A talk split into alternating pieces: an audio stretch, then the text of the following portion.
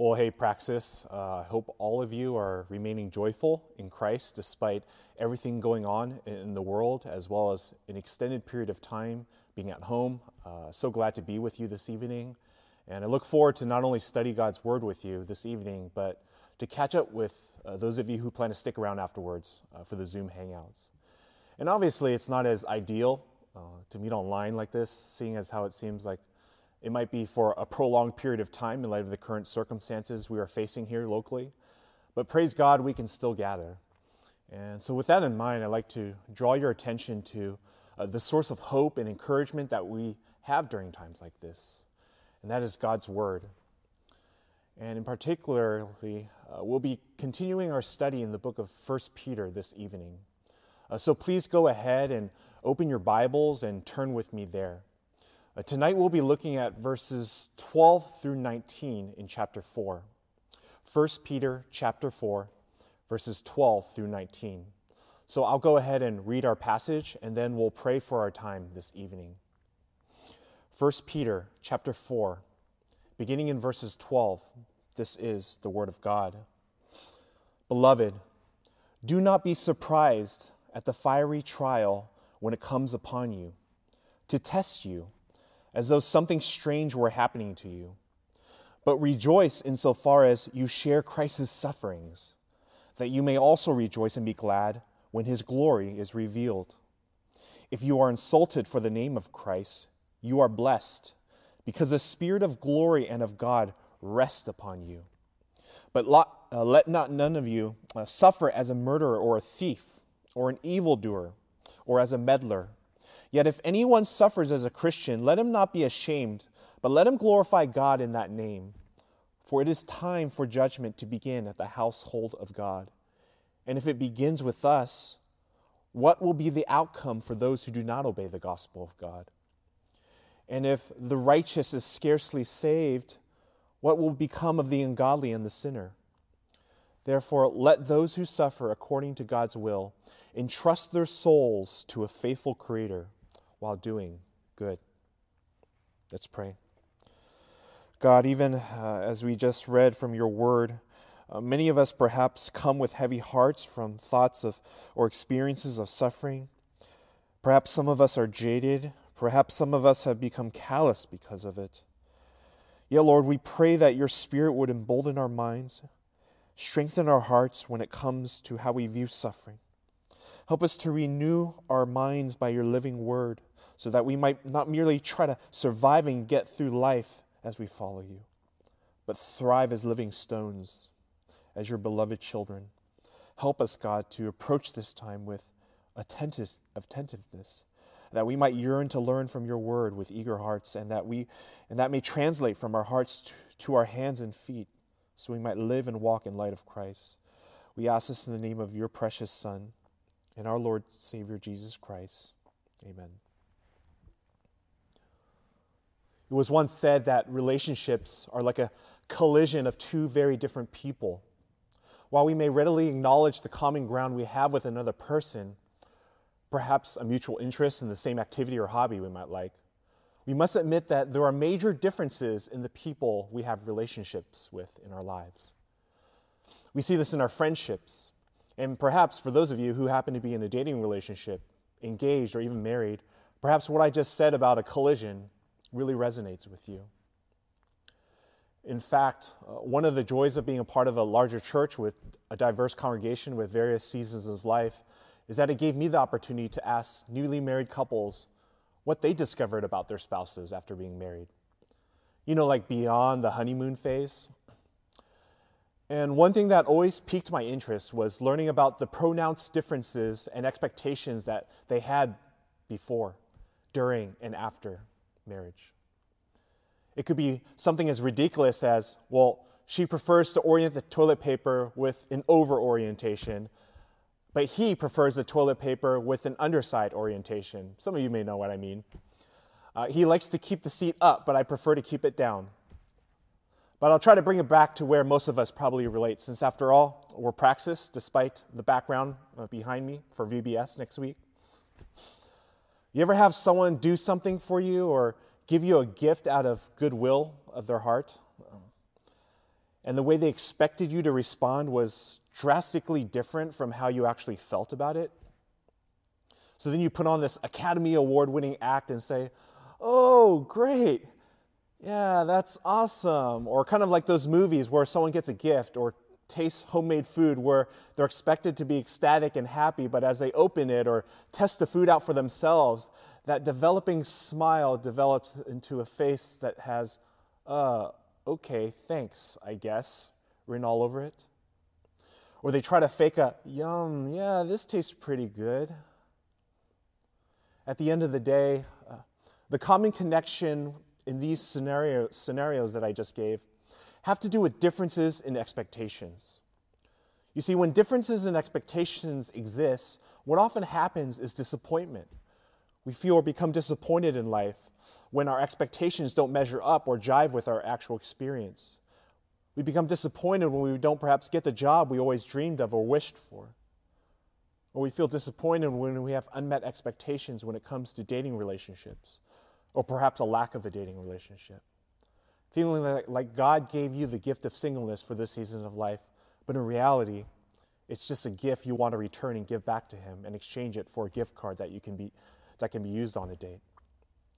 We feel disappointed when our plans basically get shut down and postponed because of COVID 19 and the subsequent lockdown, which many of us currently face right now. So, praxis being real here, have you ever found yourself disappointed with God? Maybe because God didn't give you what you want? You know, if we're being honest, all of us struggle when our theology doesn't match our shifting feelings about God. Yet, by the grace of God, we can look back on our past and, in hindsight, affirm that even though God doesn't give us what we want, He always provides us with what we need. And it's always done so for our good and His glory. Even if we didn't, didn't really like it or want to acknowledge this truth at that moment. Well, when we come in our passage here today, I can't help but think that there may be some of us who may have read this passage on suffering with a tinge of disappointment, a bit of unmet expectations from what maybe you're experiencing in life right now, where you thought God would bring you to by now. Yet, in times like this, or when we think of God with disappointment, what we really need, well, in addition to repenting of our sinful attitude, is to recalibrate our theology of suffering. After all, that's why Peter mentions suffering here yet again in this letter. This wasn't the first time Peter brought up the topic of suffering. If you've been with us for the past few months, uh, we've learned from this book that Christians are to view themselves as being distinct from, uh, be, because of their dual citizenship. Uh, they are citizens of their geographical location or place of physical birth, but they are also primarily citizens of heaven since their spiritual birth. Or to use the words of 1 Peter chapter 1 verse 3, they are born again to a living hope. And as citizens of heaven, Christians were supposed to see themselves here on earth as exiles, as sojourners. That is, a foreigner passing through whose primary citizenship and identity lies elsewhere like alien and strangers in a foreign land, longing to finally arrive at their eternal home with Jesus Christ. And so, Peter, as a shepherd who's quite aware of the difficulty and suffering these Christians were going through, especially in the context of persecution for the religious faith, provide them with words of hope. Hope for suffering sojourners, the very name of our teaching series. And not only is Peter thematical in addressing the topic of suffering over and over again, he's also radical in how he frames Christian suffering in today's verses. In verse 12, it reads, Beloved, do not be surprised at the fiery trial when it comes upon you. It is here in our passage tonight that Peter provides his final words in this letter on the theme of suffering, so that we might respond appropriately in our suffering. These words would have definitely struck a chord with believers back then, as it does today, Com- contemporary believers such as us. When we read this, we think, fiery trials? Just this is what we get for following Jesus? I'm going to suffer for my faith? How is that not surprising? But we must realize that Peter is writing to encourage believers. He calls them beloved, and that's a term of endearment. One who's willing to put himself out there and even say hard things during hard times. Why? Because he loves and cares for them. And so this evening we'll be looking at our key idea from this passage. And the key idea from these verses is this that as Christians, we must respond rightly to suffering so that we may honor and glorify Christ. And we're going to be looking at four proper responses to suffering as Christians. The first proper response is to expect suffering. And this is found in verse 12 to expect suffering. What ought to catch our attention at the outset of Peter's words is this straightforward imperative to not be surprised by suffering. It is a reality of the Christian life. Yet many of us forget this fact. We feel like we didn't get the memo. After all, it goes against our modern sensibilities. Why would we want that? When that happens, difficulty is seen as abnormal, an aberration in life to be avoided if possible. And rather than suffer, the default impulse of our hearts is a desire for comfort and bliss.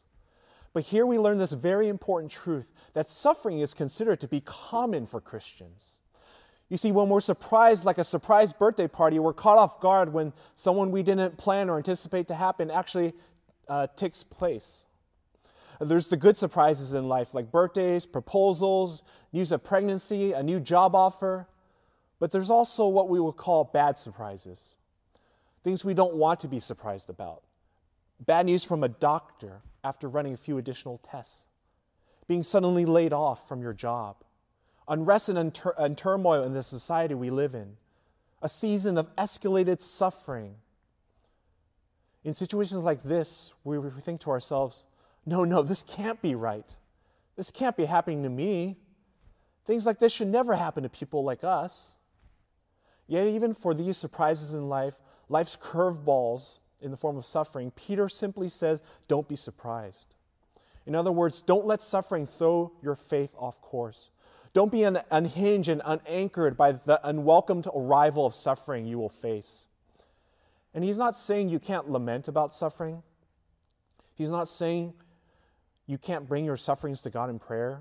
He's not saying you can't cry. He's not, he's not saying you should avoid counsel or not seek help from others to help you through your suffering. But what he is saying is that, don't, that you shouldn't let suffering rattle the foundations of your faith in God. It was necessary to provide this exhortation because believers needed to understand that suffering is to be expected. So Peter's giving a heads up, an advance warning so they can prepare for it. But not only is it to be expected and a real part of our lives as Christian, he calls the reality of life a fiery trial. And this word for fiery trial is viewed by some to possibly allude to physical persecution that believers were guaranteed to face, something so intense that it will burn or consume you. However, the problem with this view is that nowhere does Peter explicitly say that he has that in mind. Or rather, when we look at the context of this verse, and compare it to chapter 1, verse 6 through 7, where he previously talked about trials and connects that to fire, we get the idea that suffering acts as a refining fire that reveals God's purifying presence in our lives rather than his absence.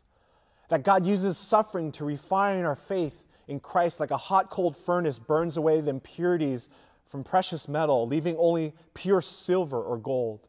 Like the psalmist says in Psalm 66:10 when he proclaimed, "For you, O God, have tested us. You have tried us as silver is tried." This is the reality of Christian suffering. It provides an opportunity to refine and strengthen our faith in Christ.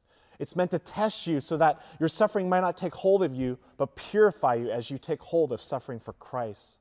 A test that reveals your faith is genuine because your faith in Christ stands and is solidified when me, you, me and you suffer, in praxis, that's the question before us today that beckons an answer.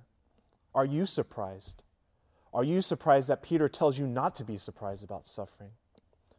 Because for myself and many others that grew up in the church, we oftentimes were surprised. And maybe you've had the experience too, where we thought the gospel was to accept Jesus into your life and make all your wrongs right. We expected that everything uh, will start to go well and be, will be blessed with all that we desire. That God positively sets you on the right track in life just so you have enough faith and can believe in Him. That He'll, he'll begin to give you whatever you want. And for some of us, we may have been exposed to this sort of health, wealth, and prosperity gospel, absent of the realities of suffering. Why do I know this? Even though I never attended that sort of prosperity, uh, wealth, promise type of church. Well, it's because I could name a handful that I grew up with who are no longer walking with the Lord, no longer have faith in Jesus Christ, but have since renounced their faith. A common response when catching up with them at you know, some wedding or friend's birthday or a reunion is I often hear, it just wasn't for me. I just couldn't come to terms with placing my faith in, a, in God because I was going through so much suffering. How can God do that to me and put me through that if He says He loves me? I thought Jesus would offer me happiness, and I was no longer experiencing that happiness. I thought I could find comfort, but I still found difficulty. And these sorts of thoughts, brothers and sisters, are thoughts of those who were surprised by suffering. And we can be in danger of such an attitude and mindset. Even as gospel loving, Bible believing Christians, we can, we can, as believers who have certain expectations, a desire for a life of comfort, an air of entitlement rather than humble, a humble recipient of God's grace. We can compare ourselves with others and think life's not fair because someone else has something we don't have. And in our hearts, disappointment and discontentment sets in due to unmet expectations. For some, it might be why God does not provide you with a spouse, even as you try to be faithful in your service to Him. Or perhaps, why can you not find a job in the area you spent so much of your time and dedication studying for? We're caught off guard and surprised because we have ceased to reflect on the true gospel of Jesus Christ. While Jesus offers us salvation by grace alone through faith in Him, being God's Son who died on the cross and rose to pay the price for our sins so that we could be forgiven and counted as righteous. We forget that while salvation is a free gift from God, it is a costly gift. We forget that Christ Himself, when He called others to follow Him, also asked those who would follow Him to count the costs, to count the cost of discipleship. To follow Christ will cost you. It may cost you relationally, with non believers and even physically by persecution in certain countries and nations in the world. It is a life that promises tribulation, that promises trouble, and the call of the gospel remains the same in the first century as it does today. That to follow Christ means to deny yourself daily, take up your own cross, and follow after him. Taking up your own cross didn't just mean wearing a cross around your neck or wearing a Christian camp t shirt or getting a tattoo or a cross or Bible verse on your wrist or arm. Taking up your cross meant to follow after Christ so zealously and devotedly that, what, that you could confidently say, just as Jesus took up his cross and suffered, I'm willing to suffer in the, the same way that he did. And that appropriately leads us now to the second proper response to suffering that we are to rejoice in suffering. To rejoice in suffering, verses 13 to 14. Peter provides this starting in verse 13, where Peter's exhortation here is to rejoice in your suffering because you identify with Christ's own suffering. A type of suffering that allows you to exhibit and experience joy because it's a connection point to your relationship with Christ. Knowing this truth empowers me and you to rejoice in Christ. You know, one of the reasons we suffer for the sake of righteousness as believers is that it provides proof we belong to Christ, that we identify with Him that he has called us his own and knows us by, his na- by, by name and that we truly know him, which ought to lead us to rejoice. The word for rejoice here means to be in a state of happiness or well being. Just like Jesus suffered at the hands of those who opposed him, we too share in the same sufferings by those who oppose Jesus today. But some of you might be thinking, you know, why should this bring me happiness or lead me to rejoice? How is that going to lead me to happiness in Christ? Where's the logic in that? How does joy coexist with suffering? Well, to really understand the reason for suffering, we must understand that when we suffer for Christ in this life, It provides the grounds or the evidence that we can expect and anticipate Christ's glory in the future. Our present suffering is meant uh, means that we can anticipate a future deliverance and that this is going to occur at the return of Christ in the future when we see him face to face.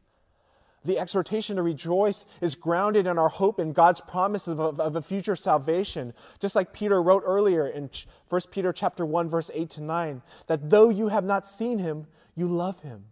Though you do not now see him, you believe in him and rejoice with joy that is inexpressible and filled with glory, obtaining the outcome of your faith, the salvation of your souls. So, what this means is that when we suffer just as Christ did, we can rejoice because it's evidence that we will one day be delivered from all forms of suffering, especially that of suffering that resulted from trying to be faithful followers of Christ. As pastor theologian Tom Schreiner writes, our current suffering for Christ is a prelude to the glory to follow. And that is why Peter calls them blessed. Even when they're called names or talked down upon, so as to diminish their importance or standing in society and culture. The word blessed here echoes the words of Christ when he preached the Beatitudes, saying in Matthew 5, verses 11 through 12, Blessed are you when others revile you and persecute you and utter all kinds of evil against you falsely on my account. Rejoice and be glad, for your reward is great in heaven. For so they persecuted the prophets who were before you. And even though believers suffer insults and verbal persecutions for their beliefs in Christ, from God's vantage point, they're blessed. They're blessed because the Spirit of God resides in them. Their particular suffering provides, uh, proves that they have the Holy Spirit, and the Holy Spirit proves that they belong to God as a pledge of their future salvation when Jesus returns. The Holy Spirit also reveals God's presence in the believer's suffering that they're not left alone to their own devices, that the Spirit of God that rests upon Christ also rests on you. And Peter likely had in mind here this messianic prophecy in Isaiah chapter 11, verses 1 through 2, where it says, There shall come forth a shoot from the stump of Jesse, and a branch from his root shall bear fruit. And the Spirit of the Lord shall rest upon him the Spirit of wisdom and understanding, the Spirit of counsel and might, the Spirit of knowledge and the fear of the Lord. So, what Peter's saying is that that same Spirit of God that was promised to rest on the Messiah also rests now on believers willing to suffer for Jesus Christ. The reason for suffering for Christ is that it points to our future salvation, and that, brothers and sisters, allows us to rejoice in the Lord and confidently know we have been blessed and that the Spirit of God rests upon us. Praxis, I hope this is an encouragement to you and helps you to have joy for the Lord in the midst of suffering. Just as Christ suffered, his suffering was redemptive. His suffering, while being obedient even to death, he rose and was glorified. Christ, we follow, uh, Christians, we follow that same path. We're on the same trajectory, the same steps as Jesus walked. Well, let us now look at the third proper response to suffering as Christians that you are to assess your suffering. You are to assess your suffering. That's in verses 15 through 16. Peter continues with another exhortation of what shouldn't uh, characterize their life as suffering sojourners. Their suffering shouldn't be as a murderer, thief, evildoer, or as a meddler. This fourfold list characterizes negative behaviors that are unpleasing to the Lord. They're examples of sin that go against God's will and his perfect standard of holiness. Murder and theft were prohibited in the Ten Commandments of the Old Testament, and even in the New Testament period, one could be prosecuted under Greco Roman law. The word evildoer broadens the applicability, the application of what Peter is saying. That there is a broad category of conduct that's not pleasing to God that will lead to consequential suffering. And while this isn't a comprehensive list of behavior that might lead to consequences such as monetary fines, jail time, or execution. Peter's point is that these examples of suffering don't qualify as the type of Christian suffering he was referring to in the previous verses. That not all suffering qualifies under the umbrella of God's blessing where one should rejoice. When we suffer as a consequence of our sin, it should never be a cause for joy from God's vantage point, nor is it ever viewed positively in the pages of Scripture. Yet Peter knows all too well the propensity of man's heart and mind to justify evil uh, or to try to rationalize away punishments or category as categories of Christian suffering. And so that's why Peter encourages and reminds believers indirectly here to walk on the path of godliness. Don't let suffering you are, the suffering you're experiencing be the kind that's a direct consequence of your sinful actions. There is a righteous suffering for Christ's sake and an unrighteous suffering due to your opposition to Christ through your conduct. And while it's pretty clear that murder and stealing can lead to consequences, it's interesting that Peter ends uh, verse 15 by stating that none should suffer because they're an evildoer or meddler. At least for the word meddler, it's a word that's unique only to Peter, formed by two Greek words, when put together, means overseer of another's affairs. It pictures someone who is a busybody, always preoccupied with other people's business. And if believers act as busybodies, the type of suffering they can expect to experience is that of social suffering, treated like an outcast because no one trusts the, uh, the person because he or she is seen as being annoying. And while Peter never accuses believers of actually being perpetrators of these examples of suffering, the, the fact that he includes it means we can't disregard the lesson he intends for us. It should cause us to pause and reflect praxis and ask whether a particular form of suffering we are experiencing in our lives is perhaps a consequence of our own doing. Or we tend to explain away and give reasons to avoid the suffering we deserve. Uh, you know, on, on grades, if we maybe cheat on exam, what do you expect would happen, right? It's going to bite us back.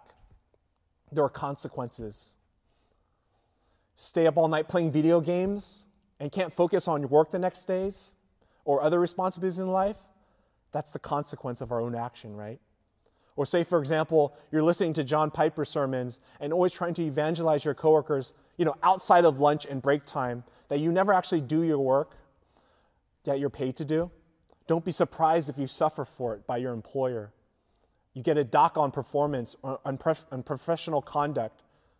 That probably isn't persecution for Christ's sake.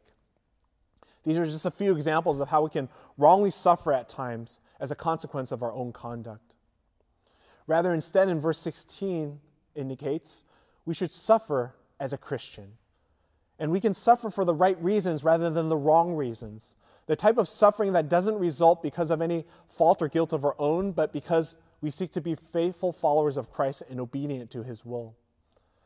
The only crime or guilty accusation that should actually stick on us in society and culture is that we're guilty of having faith in Christ and trying to live obediently to him. This is the type of suffering that one does not need to be ashamed about.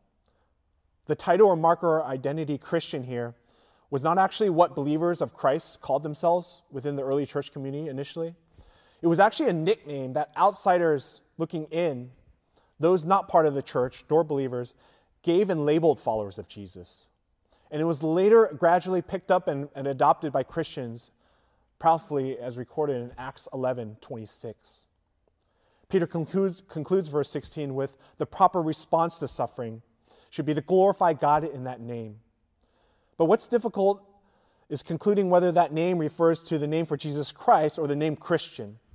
But whichever interpretation you take, the idea that if you're going to suffer as representatives of Christ, bearing the name Christian for one who seeks, uh, the one who seeks to glorify the name of Christ through your life, let your life conduct be consistent with your identity with Him or one who calls him or herself a Christian. And that finally brings us to our fourth proper response to suffering to trust God when suffering. Verse 17 and 19. To trust God when suffering. As we come to verses 17 to, to 18, Peter provides additional motivation for why we should trust God in our suffering. He then ends with this actual, uh, actual exhortation in verse 19. However, what's interesting and perhaps confusing is why judgment functions as a motivation to respond in trust when suffering as Christians. And to understand that, we have to connect all these verses together as Peter de- develops his argument. Starting with the four in verse 17, he connects back to what was just said about suffering in verse 16. Just as there's a type of right and wrong suffering, there's a type of judgment to experience by believers, and a type of judgment and reckoning to be experienced by those who do not believe in Jesus Christ. Judgment first begins with those who belong to God's who belong to God's household, that is God's people. For the believer, this isn't a judgment of wrath or condemnation that they're going to experience, but judgment in the sense that all men will stand before God, including believers. And this judgment will be brought to a good end for us because we because of our standing in Christ. Therefore, this isn't a judgment that's punitive for us. Yet at the same time, our present sufferings is integrally tied to God's future eschatological judgment. And this particular future judgment, if it's not a punitive judgment, which is something we often read into, our, into, into the word in our English language, but judgment here means the action of judging and delineating who is truly Christ's people and who isn't. Kind of like Jesus' parable where he judges the sheep and then the goats. The sorting out of humanity starts first with sorting out and discerning who is, belongs to the household of God. So our present suffering is connected with judgment in that because we profess Christ, we are the first ones to be tested through God's judging action that occurs during our lives, with the culmination of it being found in a future judgment where we are ultimately found to be God's people in Christ. Yet the outcome of judgment for those who are not of the household of God is starkly different. And here is where verse 17 transitions into verse 18, where he says, or Peter draws from Proverbs 11:31 as he connects it to the difficulty of salvation and restates verse 17 in proverbial form. Even Jesus uh, conceptually taught about the difficulty of salvation. Not difficult in the sense that you have to do enough good works to be saved, or that it's difficult for God to save as if he were limited in ability or power as an omnipotent God, but rather in the sense that the door is narrow and many will seek to enter, but few will find it. In the sense that hostility in the present life accompanies the path of salvation for those who follow Christ. The world's response to the claims of the gospel and exclusive belief in Jesus is marked with scorn, marked with hostility and persecution. And combined with the pressures to conform to the world, all make it difficult for Christians to remain faithful to Christ to the end. Christians must endure, endure the, the real possibility of insults, of being ostracized, face threats, face persecution. All of this pressuring them towards denying Christ, pressuring them to abandon their faith, leading them to potentially return to their old way of life. So it's not a matter of uh, questioning whether uh, their assurance of salvation or whether they, they lack any security in their future deliverance, but that the road leading to salvation comes with hardship and trials. If believers have to go through such difficult experiences to ultimately be saved in the future, imagine then the magnitude of suffering that would be brought upon at the future judgment of those who reject the gospel, who do not serve or obey God, who perhaps contributed to the sufferings of Christians. And this is an argument from lesser to greater. The saving process is difficult because of the suffering believers will have to endure to be saved. And if believers are saved through the purifying and refining process via suffering, then the judgment for unbelievers must be utterly terrifying.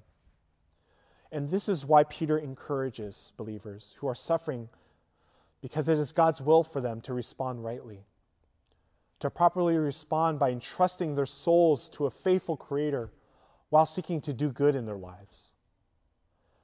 Perhaps some of you, when you initially saw this fourth point, trust God when suffering, perhaps inquisitively thought, as opposed to what?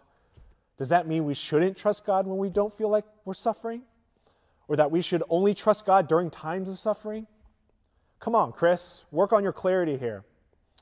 But rest assured, this, this time it was intentionally worded that way. Or, in the words of Admiral Ackbar from Star Wars, it's a trap.